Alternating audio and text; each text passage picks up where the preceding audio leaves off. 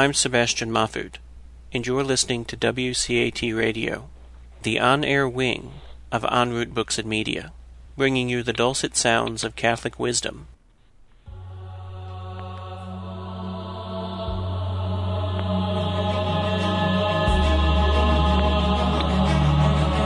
What is your profession? Saddle up. Lock and load. Nomine Patri et Filii, Spiritus Sancti. Ladies and gentlemen, boys and girls, welcome. You're listening to Fire Away with Carlos Bersabe, brought to you by Catholic Ammo, En route Books and Media, and WCAT Radio, where we're locked, loaded, and ready for battle with today's hot topics. Howdy, howdy, everybody. This is your host, Carlos Bersabe. You're listening to episode 24 of Fire Away.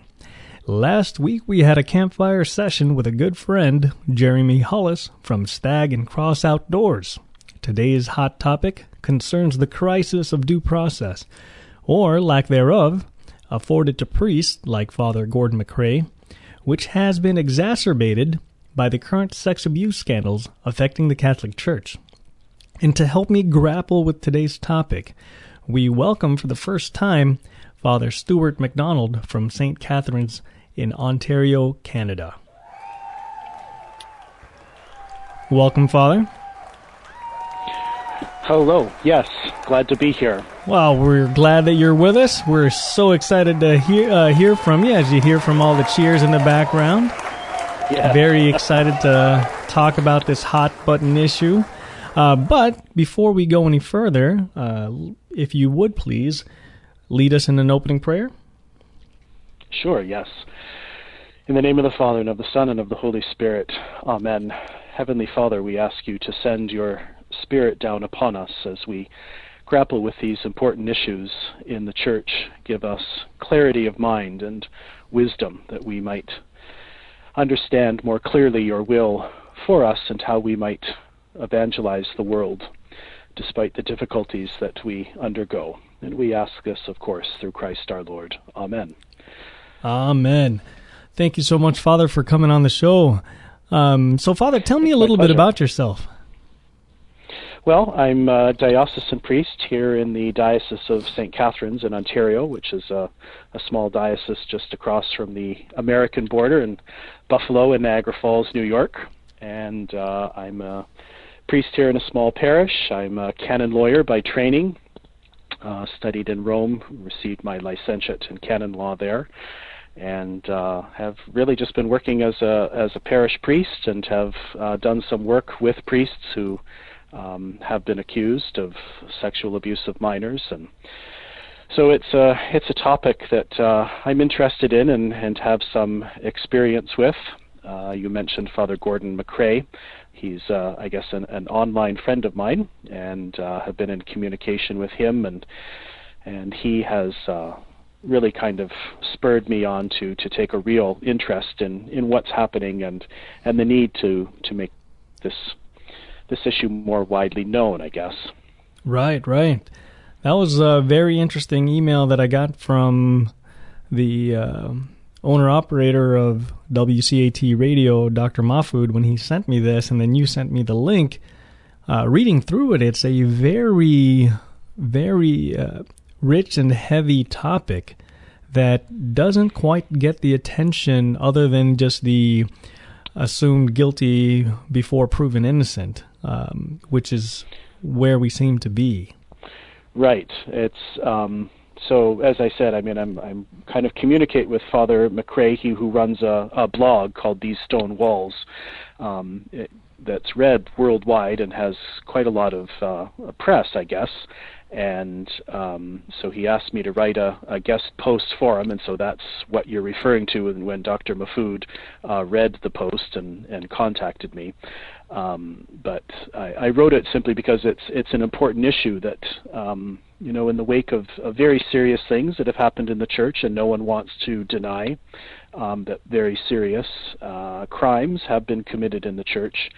Uh, but at the same time, that there are a number of priests who have been accused of crimes and for whom no real um, investigation has taken place. And as, as you mentioned, kind of the, the prevailing attitude is um, that once accused, a priest is just guilty until he can prove his innocence, which, of course, is often impossible. How do you uh, prove that something didn't happen? Um, so it's it's an issue I think that needs to be aired. People need to discuss um, calmly and, and rationally, even though it is a very charged issue in the church, as as we know. Uh, but it's I, I, think it's important that we that we think about the issues that that are involved. Um, and and try to deal with them appropriately in in the church because a lot of priests are suffering and it's it's affecting I think even the wider presbyterate because um, there's a sense of of, of fear, even I think, of um, that priests are just afraid that they're going to be accused of something and uh, their lives will be ruined because, of course, bishops um, rightly are wanting to treat this issue very seriously and and deal with it promptly and um, and publicly, transparently, I guess is the word we should use. Um, but they're they're they're afraid that that their rights um, as priests and, and even sometimes as, as citizens of a country are, are being trampled upon um, by this kind of emotional reaction that, that people are having to the sex abuse crisis. So uh, I, I think it's it's an important issue that needs to be talked about more. And that's that was my purpose in, in writing the post um, on Father MacRae's blog, trying to give a, a canon law, a legal um, analysis of, of some of the problems that are that are present in the current climate. I see, I see. Now, for someone like me, I, I don't remember too much about Father MacRae's, uh, I guess, his situation. Can you give us a little bit of a background for uh, n- not only for why Father MacRae asked you to write it, but a little bit of background behind the article itself? Sure. Yeah. Um, presently, Father uh, Gordon MacRae, he's a, a, diocesan priest of the Manchester Diocese in New Hampshire, and he was accused back in the early 90s of abusing uh, a minor. He was uh, convicted uh, and has been in prison since 1994. Uh, uh, and the, the, the startling thing, of course, is that the evidence uh, for his case um, is is really practically uh, non-existent, and he really was a victim of again this emotional reaction that um, as soon as someone is accused, um, well, it must be must be true, um, and so he was oddly offered uh, a, a plea deal that if he would plead guilty to one count that he uh, would be released i forget it was like six months or maybe a year. And he refused uh, to take a plea deal because he maintains his absolute um, innocence. And as a result of his refusal he was uh, sentenced to 67 years uh, in prison which he is currently serving that sentence and it's from there inside the prison walls, these stone walls, as the blog is called, that he writes a uh, a blog every week um, that is really quite um, profound. Often, uh, it shows that, that God's grace is certainly working through this man who has been so unjustly treated by the the civil system, uh, but also even in many ways he has been abandoned by um, the diocese and um, so I, I, it's his his is kind of uh, just one of the the many cases, I suppose, of of people who have been caught in the web of of the sex abuse crisis. And and as I said before, no one wants to deny uh, that very serious crimes have taken place, but we also have to realize that not everyone who is accused um, is in fact guilty. Uh, and that I think is is kind of the nub of the problem. Is of course, as we've been saying all along so far, that you know a priest is is guilty until proven innocent, and um, so that that was the purpose of of writing the the post to give a little exposure um, to to Father MacRae and and kind of the canonical um, problems that that are that often face priests who who are accused. I see. So the title of the of the article is Last Rites Canon Law in a Mirror of Justice Cracked. Now, when we say, when we're talking about that title and we're adding on the lack of due process, what do you mean by this? Well, that um, oddly enough was a title that Father MacRae came up with. He's he can be quite uh, clever, um, referring to last rites, of course, as as uh, the last rites, the sacramental rites of the church. Uh, but he is pointing out the last rites, as in you know civil right or, or church right. Um, in in the mirror of of justice that the church is supposed to be and that it's cracked and that uh, he was referring that really the the rights of priests to to their good name, to, to due process when there has been an accusation, that we're kind of on our last leg, um, that, that the mirror of justice that the church is supposed to be, and in Father MacRae's opinion, that it, it, it it's cracked and has been um, harmed uh, because so many of the rights of priests are really not being um, respected properly in, in many cases. And uh, so I think that that was the, the point of the title and, and the article, just to show that the uh, I kind of outlined the history of of how priests' rights have, have kind of slowly but surely uh, eroded over time um, until until we're in kind of the present situation where we are, um, and uh, you know with specific laws, church laws that apply for the United States that that don't apply right now in other countries, but kind of the the influence and the practice is is carried on even if not even if they're not formally law in other countries like Canada or European countries. Um, so I'm re- referring, you know, to what um, you call in, in the states the essential norms and, and the charter for the protection of, of young people and minors in the church. Those are specific church laws that were enacted by the American bishops um, to deal with these cases, but they apply technically, legally only um, in the United States, but the they're so well known and, and so influential that often that the content of those laws is carried out um, in other countries as well. I see. So when we talk about due process, both in civil and canon law, what is being skipped? Like, what's the normal uh, or a typical? Uh, how does it look typically from accusation to incarceration? Um, well, I mean, again, that we have to always distinguish that there are um, the two systems. Often, if, if an accusation is made against a priest, it will bring um, civil criminal charges, uh, and he will have to, to deal with a regular court system as any other um, accused person would. Um, and but they're also because it's a priest, he's also subject to uh, canon law or church law, and there are criminal proceedings in church law um, for people who have committed uh, what the church considers uh, crimes, or what she technically calls in canon law delicts. Um, so when a priest is is accused, the the difficulty um, in the in the church law is is precisely that this attitude is prevails that um, a priest is, is is considered guilty. Um, no one, of course, comes out and says that, but but that's the effect of the process that's carried out. He's often called in to see his bishop um, and is placed on, on what they call administrative leave, uh, has all of his faculties to say Mass or hear confessions um, removed uh, until the end of the process.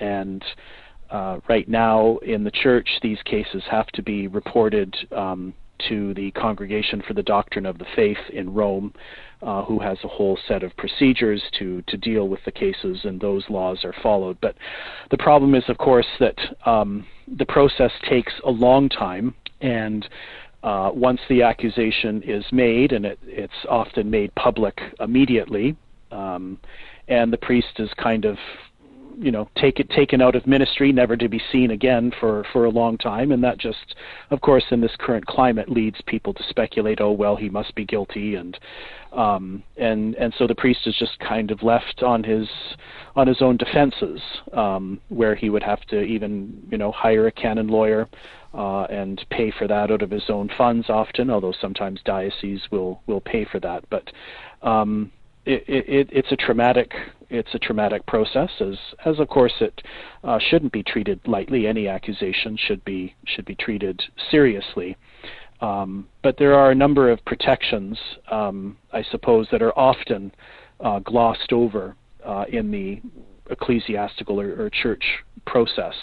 Um, you know about removing the priest from from ministry and and sometimes if the accusation is very old and there's not a lot of proof um, the removal of, of faculties just kind of remains in limbo, and the priest is never heard from again. A process is not always um, carried out, and I mean, there's all sorts of anecdotal stories that um, that you know can be retold. But the problem is, is that the priest is often just left um, on his own, and and of course he owes obedience to his bishop, um, and the bishop wants to be seen uh, rightly to be dealing with the problem seriously. Um, and sometimes there is abuse of, of power, abuse of authority, rather, um, that takes place.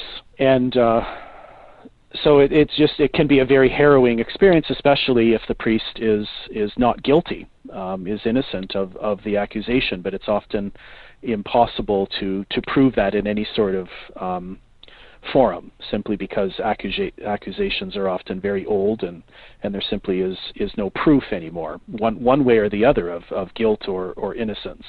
And so it, it's, it, it's a very difficult topic, of course, that, that needs to be dealt with um, properly and seriously, but it, it's not kind of as easy as maybe the public mentality uh, thinks it is or um, that the world out there um, wants it to be.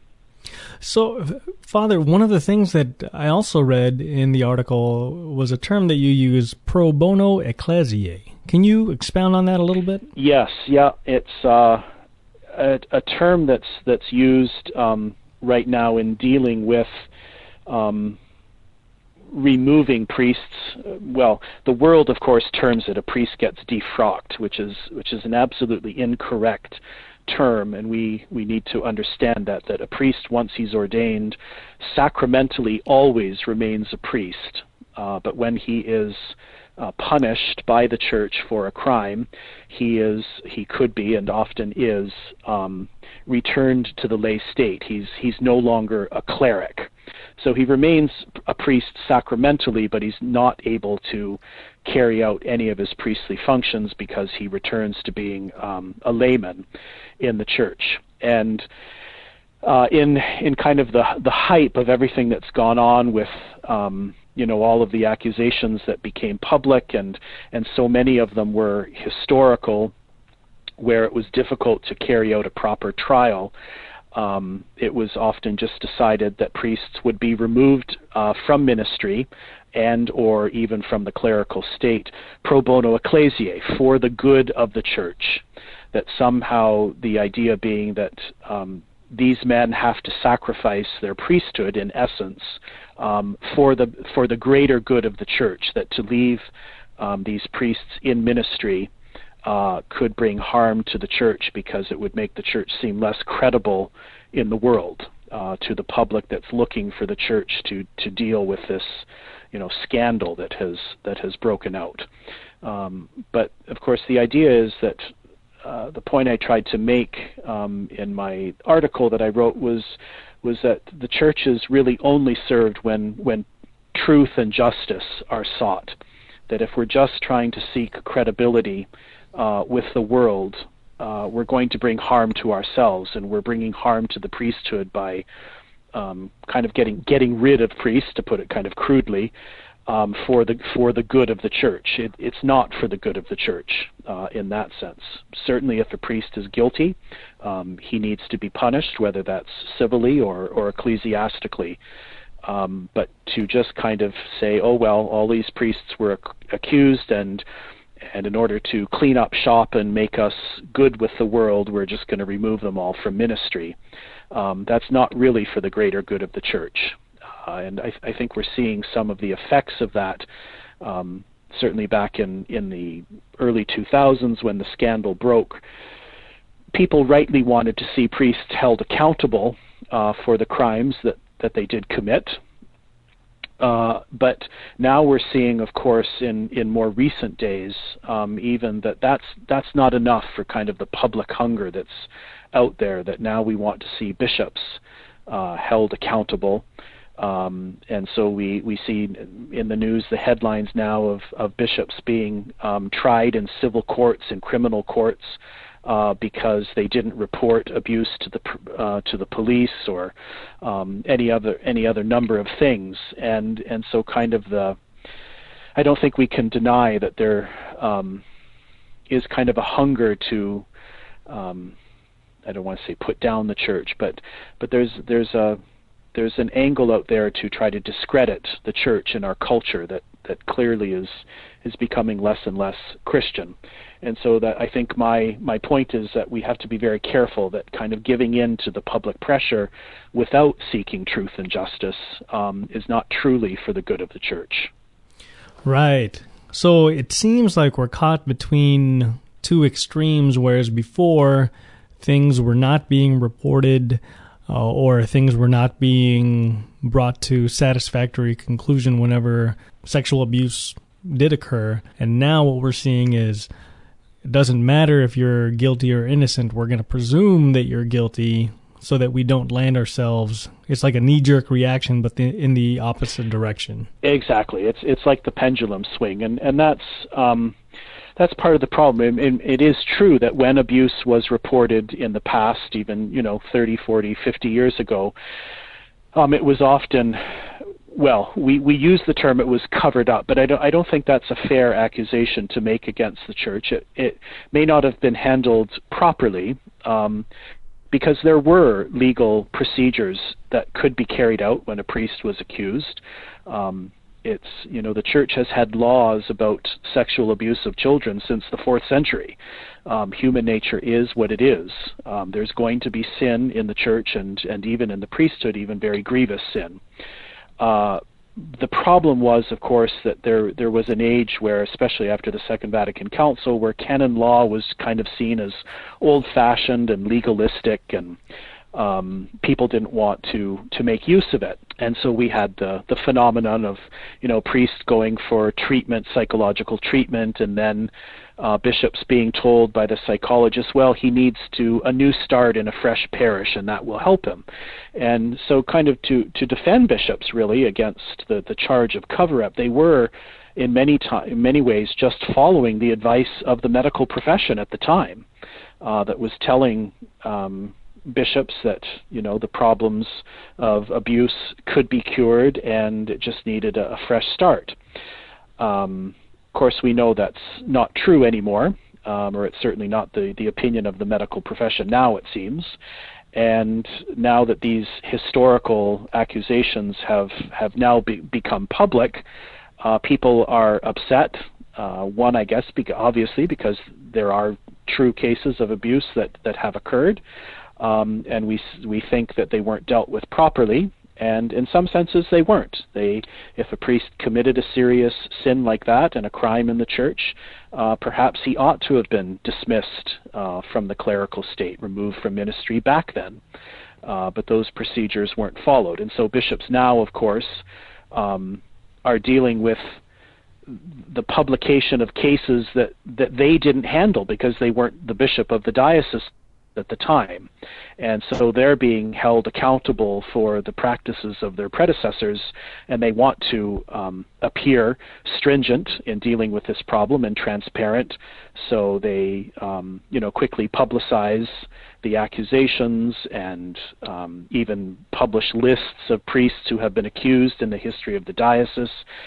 Uh, and we have to note that it's it's a list of priests who have been accused that um, there's been not necessarily a process to determine if the accusation was true, but yet these these priests, some of whom are even deceased, their names are now made public that they received an accusation.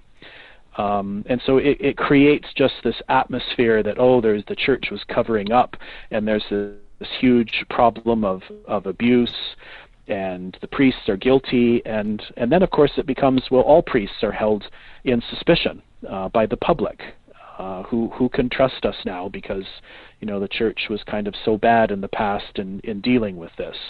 And so there's there's great harm that has has come to the church because um, she has not dealt with this problem properly. And I think that's kind of the the plea I'm making is that you know if if if we follow the law and the procedures of the church um, it's not a perfect system. Not even the civil criminal system is is perfect but it's what we have Um, and I think if, if we follow that, then we stand right before God, uh, and we can also claim transparency in, in front of society to not try to pretend that sins are never going to happen again, uh, but that yes, they will be dealt with and they will be dealt with appropriately.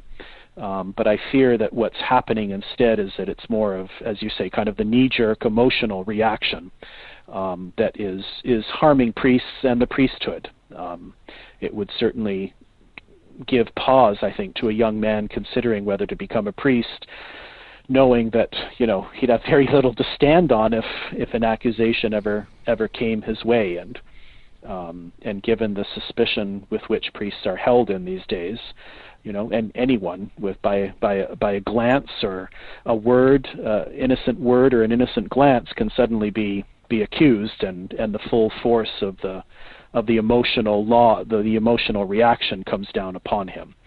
So it's um, it, it's kind of a grave situation, I think, that that we need to to talk about openly, but also calmly, um, and without thinking that because we're trying to discuss the rights of priests who have been accused, we're not at the same time trying to deny that serious crimes have been committed. No one wants to deny that, and no one wants to say that, that guilty priests shouldn't be punished. And that's those are some of the distinctions I think that often get lost in, in the discussion today. Right. I think there's a lot of that that happens in society on a lot of these fault lines, like you know whether it's the hashtag Me Too movement or you know any sniff of racism, at least here in the United States, where an accusation is thrown out, in the, especially in the media, and the immediate reaction by the public is to assume that, oh yes, this person must have done it, um, or oh yes, this the, that heinous crime was committed, without it first going through the court system. They're already convicted. I think uh, the catchphrase is convicted by the court of public opinion rather than the right, actual yeah. courts themselves. So, how big is the disparity between what is happening now in terms of due process versus what you said? uh, If we just follow the system as it is, then we would be better served. How big is that gap? Well, um, it, it's all anecdotal, of course, because um, I mean I think the, the system is in place. Um, now, for example, in in the United States, as I mentioned before, you have what what are known as the essential norms, the kind of the famous zero tolerance zero tolerance policy, um, so that if a priest um, is found guilty, he is permanently removed um, from ministry. Now that um, that's a recent kind of legal theory, I guess, if you want to call it that. Um, you know, in, in the universal law of the church, a priest who is um, guilty of of sexual abuse of a minor uh, for of, of one of the crimes that's listed in in the code of canon law, um, it doesn't call for his dismissal um, from the clerical state or, or for him to stop being a priest. He's to be punished, uh, and according to the severity of the offense, so that if he abused, you know, many children, then yes, that could call for his um, dismissal. But it's not. There's not a zero tolerance um, policy in in the universal law of the church. So that's that's kind of one development uh, that has taken place, at least for the United States. Um, but it, as I said, it, that influence is, is spreading, and so that priests now um, who are accused in other countries, it, it, it is kind of a zero tolerance um, attitude, even though that's not officially in the law of the church. Um, and then, of course, it's um, the the universal law of the church uh, calls for when a priest is accused of something serious like this that there is a very specific, uh, basically trial that is supposed to take place of a certain type um, but because there are, you know, so many accusations, so many cases, and in reality, so few canon lawyers, uh, church lawyers who can handle these cases, it it becomes almost impossible to carry out the procedure of the church. So that um, Pope Benedict XVI had to make an exception to the law or made a new law allowing for um, short, a shorter, abbreviated trial um, to take place. So there, I mean, there's a wisdom in that, but as soon as you abbreviate a trial, um, it makes it more difficult for a priest to defend himself or or to have you know the full benefit um, of a full trial. And so there there are kind of these different um, anomalies, I guess if we want to call them that, that that are in place now simply in reaction um, to the crisis and the and the number of cases uh, that are there. Um, and I think the the other problem is is a lot of times priests are just afraid to defend themselves. Um, I mentioned in my article it's, it's often very difficult to, find a canon lawyer who will defend a priest uh, because there is this stigma about well if father's accused he must be guilty why are you trying to get him off um, why are you trying to defend him? Or, you know, a priest is accused and he looks to a canon lawyer in his own diocese, and the priest will say, "Oh, well, no, I'm afraid I don't want to go against my bishop in defending you," and there, there's a whole stigma um, present about trying to defend uh, an accused priest, and so all of the the combination of all of these things, um, I think, point to um, as as you say, this this discrepancy um, or gap that's there of, of of what the law is and how it's actually carried out. So, I mean, yes, the process is there, um, but it's uh, it's difficult to carry out. That we have to admit that that it, it's it's difficult for the the personnel and the training uh, and the expertise to to carry it out, and and the church has a long way to kind of catch up in that. We need to train more people as canon lawyers and to train them in the in the criminal law of the church. Most canon lawyers um, are well versed in marriage law and annulments uh, but we've just kind of ignored criminal law in the church for far too long, and and now we've been caught up with it because the problem has hit, and and we're not ready to deal with it. Yeah, that's a very interesting take on it, Father. I appreciate that. the The other thing that that kind of made me think uh, while you were talking was taking a couple of steps back. What are the things uh, the church? What are some things the church is doing to prevent uh, one prevent the problem uh, in the first place, and two, in terms of strategic messaging, I, I can't for the world of me believe that this um, that this the sex abuse scandal is so widespread, so endemic among the priesthood that it should color the whole priesthood. So, two facets, uh, facets of questions, I guess. One is what could can we do as a church to prevent uh, sexual abuse from happening? And then two, how is the church handling the the, the protection of its priests from having the, this scandal color the entire priesthood? Well, that's yeah, that's the million dollar set of questions, isn't it? I mean, I think we have to um, look, and I, I, don't have the statistics here at my fingertips, but um, we have to remember that, in fact, um, quite a small percentage of priests um, have been, uh, let's say, have been accused, and probably even fewer, a, a, smaller percentage, have actually committed the abuse. But any abuse, of course, is terrible. No one, you know, people kind of throw up their arms when you when you want to make that point no one is trying to say that abuse is not terrible, um, but it is not endemic to the priesthood. The vast, vast majority of priests are not guilty of this. Um, and that's what we have to remember. We also have to remember that this problem is present in society as a whole, uh, mainly among families. A lot of sexual abuse of children happens um, by family members. So it, it, this is not an isolated problem of the priesthood. It's part of the culture that we live in. Um, we live, of course, in, in a culture that's driven by sexuality, Uh, and that's, uh, I, I suppose that's the problem. You say, how do we prevent this problem from happening? Well, you can't. It's not going to happen by legislation or uh, by programs. We can we can have all the pre the the pre seminars and programs and um, you know good practices we want, but in the end, it comes down to an individual's morality. Um, that we have to be living the gospel. We have to live, um, know right from wrong and have to know sin and try to avoid sin. Um, but the problem is, of course, our priests are chosen from the culture in which they're raised, and the culture in which um, we are living is is not conducive to living a gospel-driven life.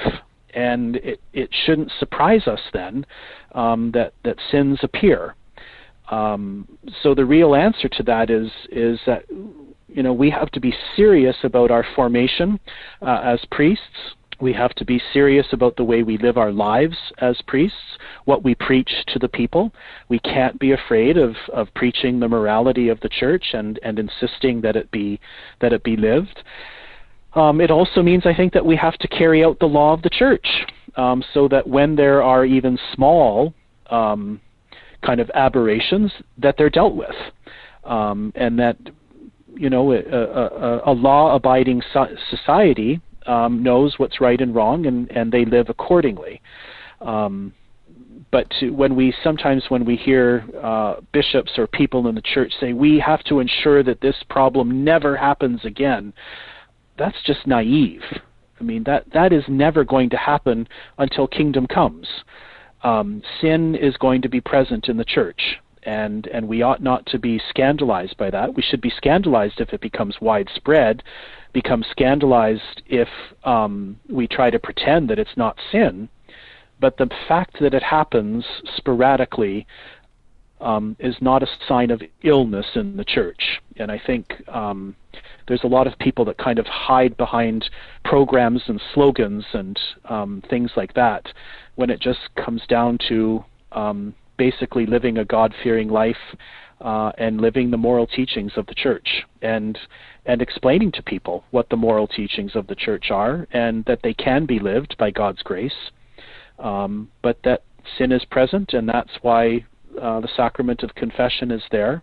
Um, and I think we need to um, even perhaps delve into to that other little issue too. I mean, what what do we do with a priest who is even guilty? of sexual abuse, uh, but who has truly repented. Um, right now, there doesn't seem to be any place for him in the church whatsoever.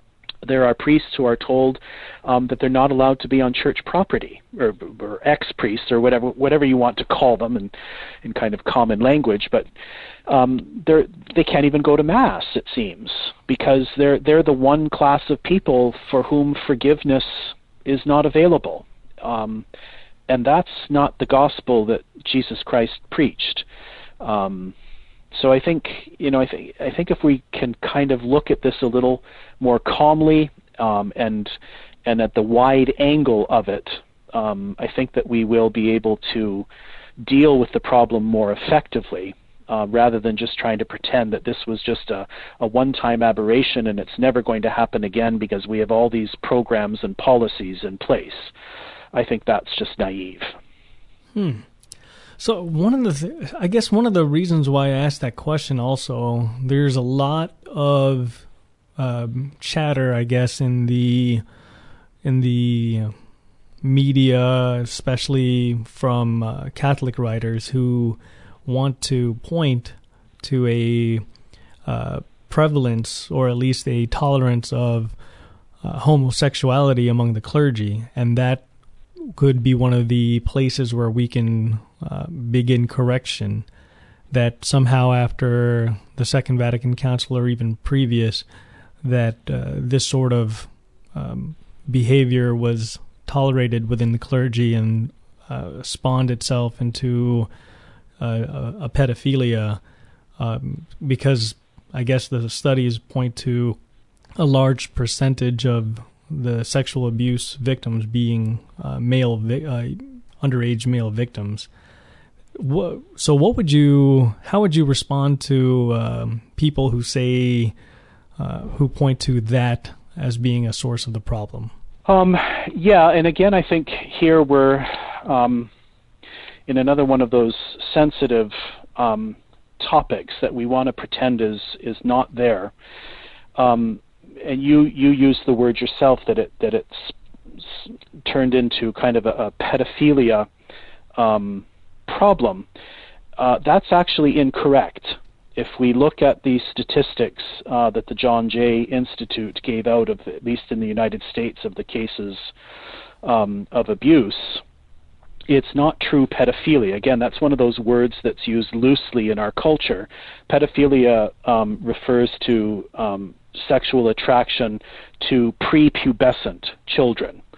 Um, so, you know, people under 10 or 11 or 12 even. Um, whereas the vast majority of cases, it seems, is actually what is properly termed uh, ephebophilia, uh, which is sexual attraction to adolescents. Um, and that's that's not pedophilia. That's that is more a problem of um, in the specific case of homosexuality, uh, because the the victims uh, tended to be male.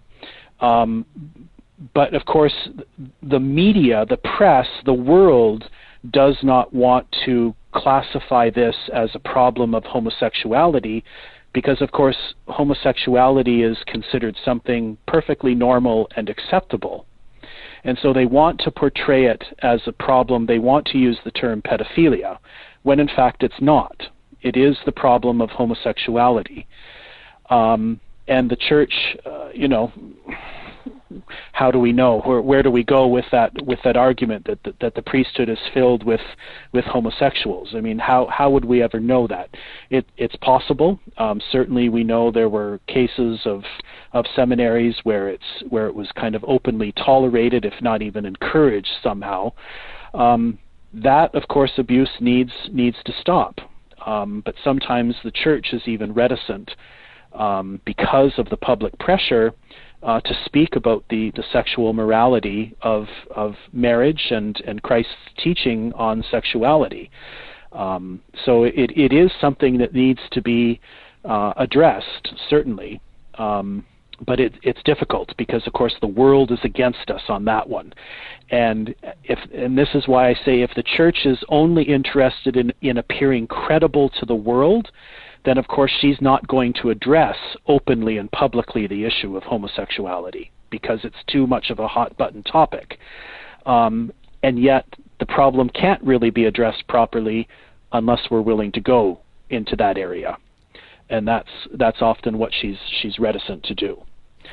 And again, because of, of the public pressure. And so we're we're basically coming back as as I was trying to say, how do we cure this problem as if it is curable is it, it's it's the battle uh, between good and evil, uh, between Satan and God. We're we're living in a world that that in many ways is is opposed to the gospel message, um, and we can't be afraid of that. We can't cower um, and try to seek credibility um, in hiding part of who we are.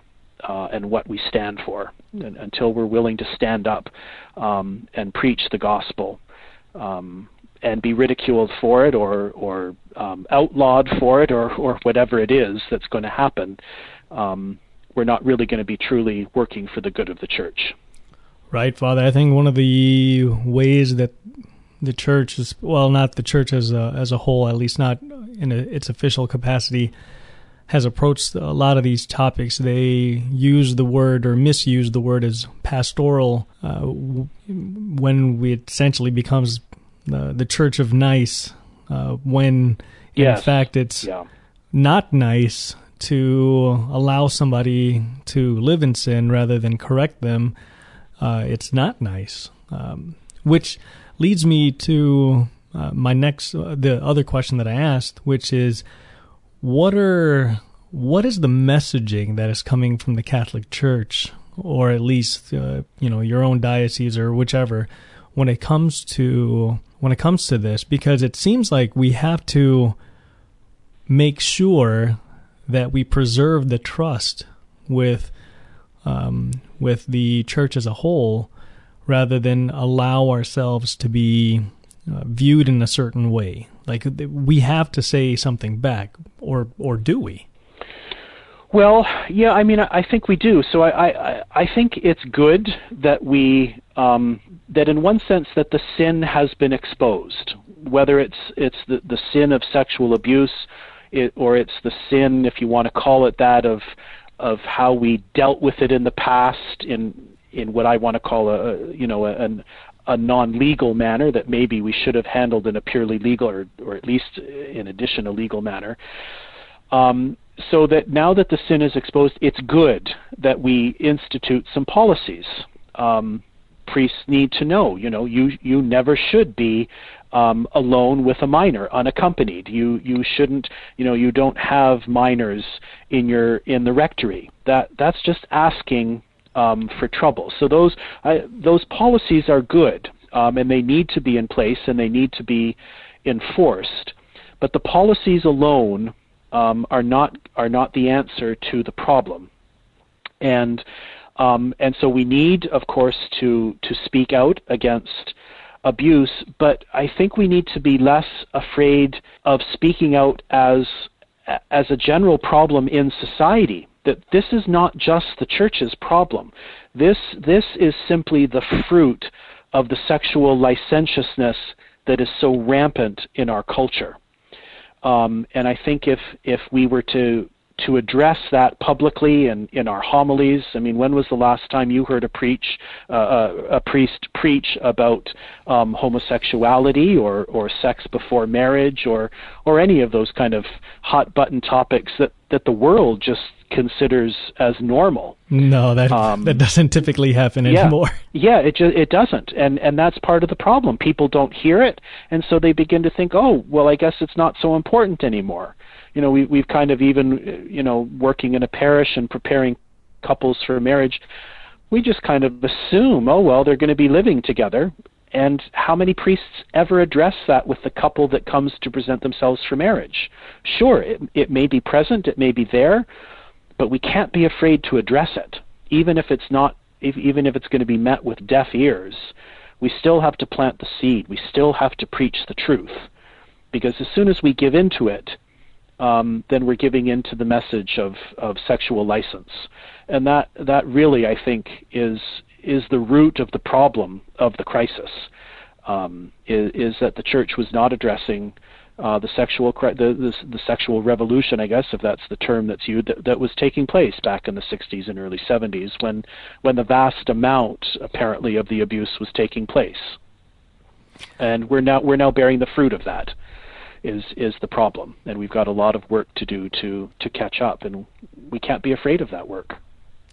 Yeah, I think one of the thing it's it's a very very tight rope that we're walking on when when we talk about these topics because on the one hand we want to be able to just like you were saying if the if this person has truly re- repented or if this person is uh, you know combating the sin uh, or the temptations that plague them, then that's good. They're combating it.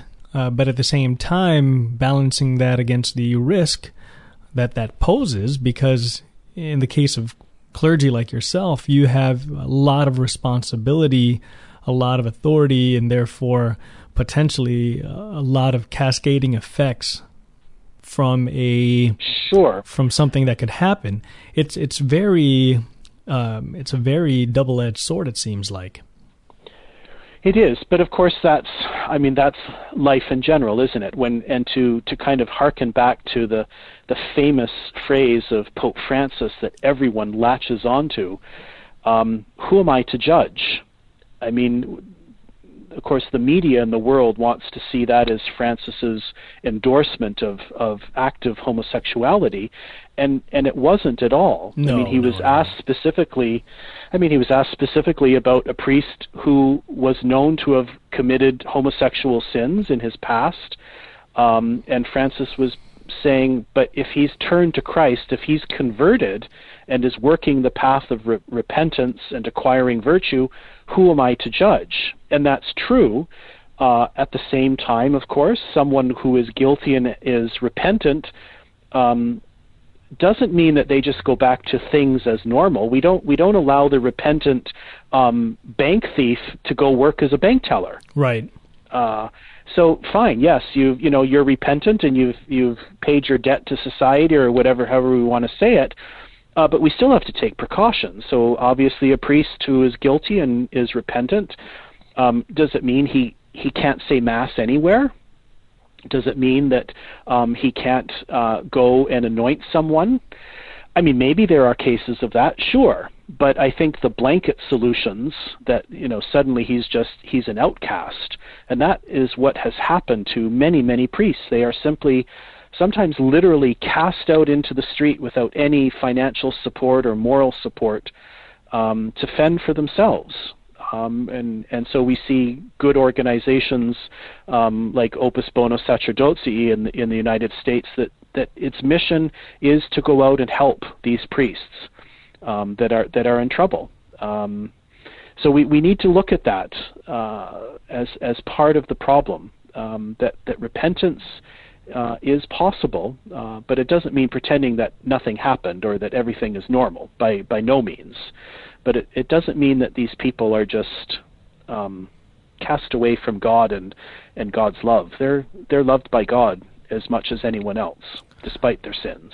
Right, and and like you mentioned earlier about being bold and brave to speak from the uh, you know not just from the pulpit but from or ambo rather but from ev- anywhere being able to stand up for the church sometimes that could invite and it often does um, potential conflicts, which in turn could uh, invite potential false accus- accusations. Whether or not that's a uh, true or it happens often, that some that might be something that uh, occurs in the mind of priests. Like, say, for example, I'm active duty in the United States Air Force and there is a very strict policy against uh, sexual assault and sexual harassment, as well there should. But usually, what ends up happening, or at least uh, anecdotally, uh, what ends up happening is that a man will be accused by a woman, and that man is automatically assumed guilty. So, therefore, men in general will try to disassociate themselves with their female counterparts and which creates for a very tense um, workspace and potentially uh, affect teamwork. Well, that's not the ideal. Sure. That's not what we were going for either with that policy. But now it seems like, oh well, I'm a guy. I'm going to lose if if she says anything. If I say right. if I say the wrong thing, look at her the wrong way, even though it wasn't intended that way, that could be the result. So I'm just not going to be around it. No, that that's what I said earlier when it when it has created just kind of a, a general sense of fear uh, in the priesthood, and and really we're we're witnessing it in the world too with with the Me Too movement. Um, that mere accusation that someone looked at me the wrong way, someone touched me the wrong way, and they're they're pilloried in the press. They lose their jobs um, simply because an accusation is made, an accusation that has never gone to trial or into investigation. That that's the culture that we're living in now, where um, accusation is is the only um, level of guilt or level of proof that's needed for guilt. Um, and I think that is just a, a, result, quite frankly, of of the sex abuse crisis. That that in some ways we helped um, spawn that kind of reaction in the public because we were so quick um, to to acquiesce to public pressure that oh okay well if if there's an accusation then then we must be guilty. Um, no, we I am innocent until proven guilty. At least that's you know certainly in the United States. I know certainly here in Canada that's that's a legal principle. I know it's not a legal principle in in every country. Um, but it's certainly a sound one, and we don't judge people merely on, on accusation but it it leads to that kind of of frenzy um, and even with a, a complete disregard that you know this this happened 20 years ago 40 years ago and no one said a word. Um, you know we we see it I guess also in the in the famous case of of Bill Cosby um, and how that was just um, caught the public attention and, and whether the man is guilty or not I mean the civil the criminal courts are are determining that um, but the frenzy that ensued um, over long ago accusations that that if it were someone else for some other crime, we would have no problem saying, "I'm I'm sorry that like there's a reason why there's a statute of limitations." Also, um, you know, you only have a certain amount of time before you can prosecute a crime or make an accusation uh, that's going to have effect because we need proper memory. We need uh, evidence that's readily available. We can't, you know, come to something 40 years later and expect our investigative um, powers to be the same as if the accusation is about something that happened a week ago. But we've kind of thrown all that out um, in this area of sexual relations, I guess. You know, so whether it's harassment of women, which of course is wrong and shouldn't take place, and not in the workplace or in the military or in the priesthood, whatever. But if we notice, if we study it culturally, it's about sexuality that that's taking place. So we're we have this kind of paradox that we're living in a society that is promoting free sexuality and sexual licentiousness, and yet we come down hard um, with kind of arbitrarily imposed rules and rules that are often in place are placed years later in in hindsight. Um, and and so I, I don't know what to make of all that, but it, it it's certainly confusing and not easily not easily disentangled, I guess. Right, absolutely. Now, Father, we just have a little bit of time left in the show. If you had one thing to say to our listeners as a takeaway, uh, what would that be? Um, a, a couple things. I think one, just in general, we need to stop being um, titillated, if you will, by scandal. Uh, by wanting to to see who's been accused of what, whether not just in the priesthood, but um, in the in the press and entertainment world, and we we love to see you know who's accusing whom of what. We we need to kind of leave that behind and and firmly work on understanding that someone is innocent until they're proven guilty. Um, and secondly, I think we need to love the church. Um, don't don't be naive to think that there aren't going to be sins in the church of of whatever kind, um, but Jesus Christ and the Holy Spirit are there, uh, and and we need to be proud of that and to to preach it uh, prudently and wisely, of course, uh, but love the church and spread her message. Thank you so much, Father. Thank you so much. And uh, with that in the background, that's our musical cue letting us know that we're out of time for this week's episode of Fire Away, brought to you by Catholic Ammo. Many thanks to all who are listening, and special thanks to this episode's guest, Father Stuart. Thank you so much, Father, for your time, and I hope you'll join us again. On episode 24, we covered a lot in a short time, and for a complimentary and supplementary look at today's topic, please check out Father Stuart McDonald's article in the These Stone Walls blog titled Last Rites Canon Law in a Mirror of Justice Cracked. But before we finish, uh, let's bow our heads in a closing prayer. Father, if you could please. Sure. In the name of the Father, and of the Son, and of the Holy Spirit. Amen. Heavenly Father, we thank you for the graces we have received in our lives. Help us to be faithful to the gospel, to love you, and to love our neighbor, and to work for the true good of the church in our world. And we ask this through Christ our Lord. Amen. Amen. And so, for more thought provoking, soul enriching content, follow me on Facebook, Instagram, and Twitter under at Catholic Ammo. Again, that's at Catholic Ammo. And be sure to check out more Fire Away at WCATradio.com forward slash Fire Away. Also, if you haven't already done so, please check out WCAT Radio's Facebook page and give us a like there. This is your host, I'm Carlos Bersabe. Until next Friday, where we'll pick up another topic of the new evangelization. Keep mission focused and stay locked, loaded, and ready.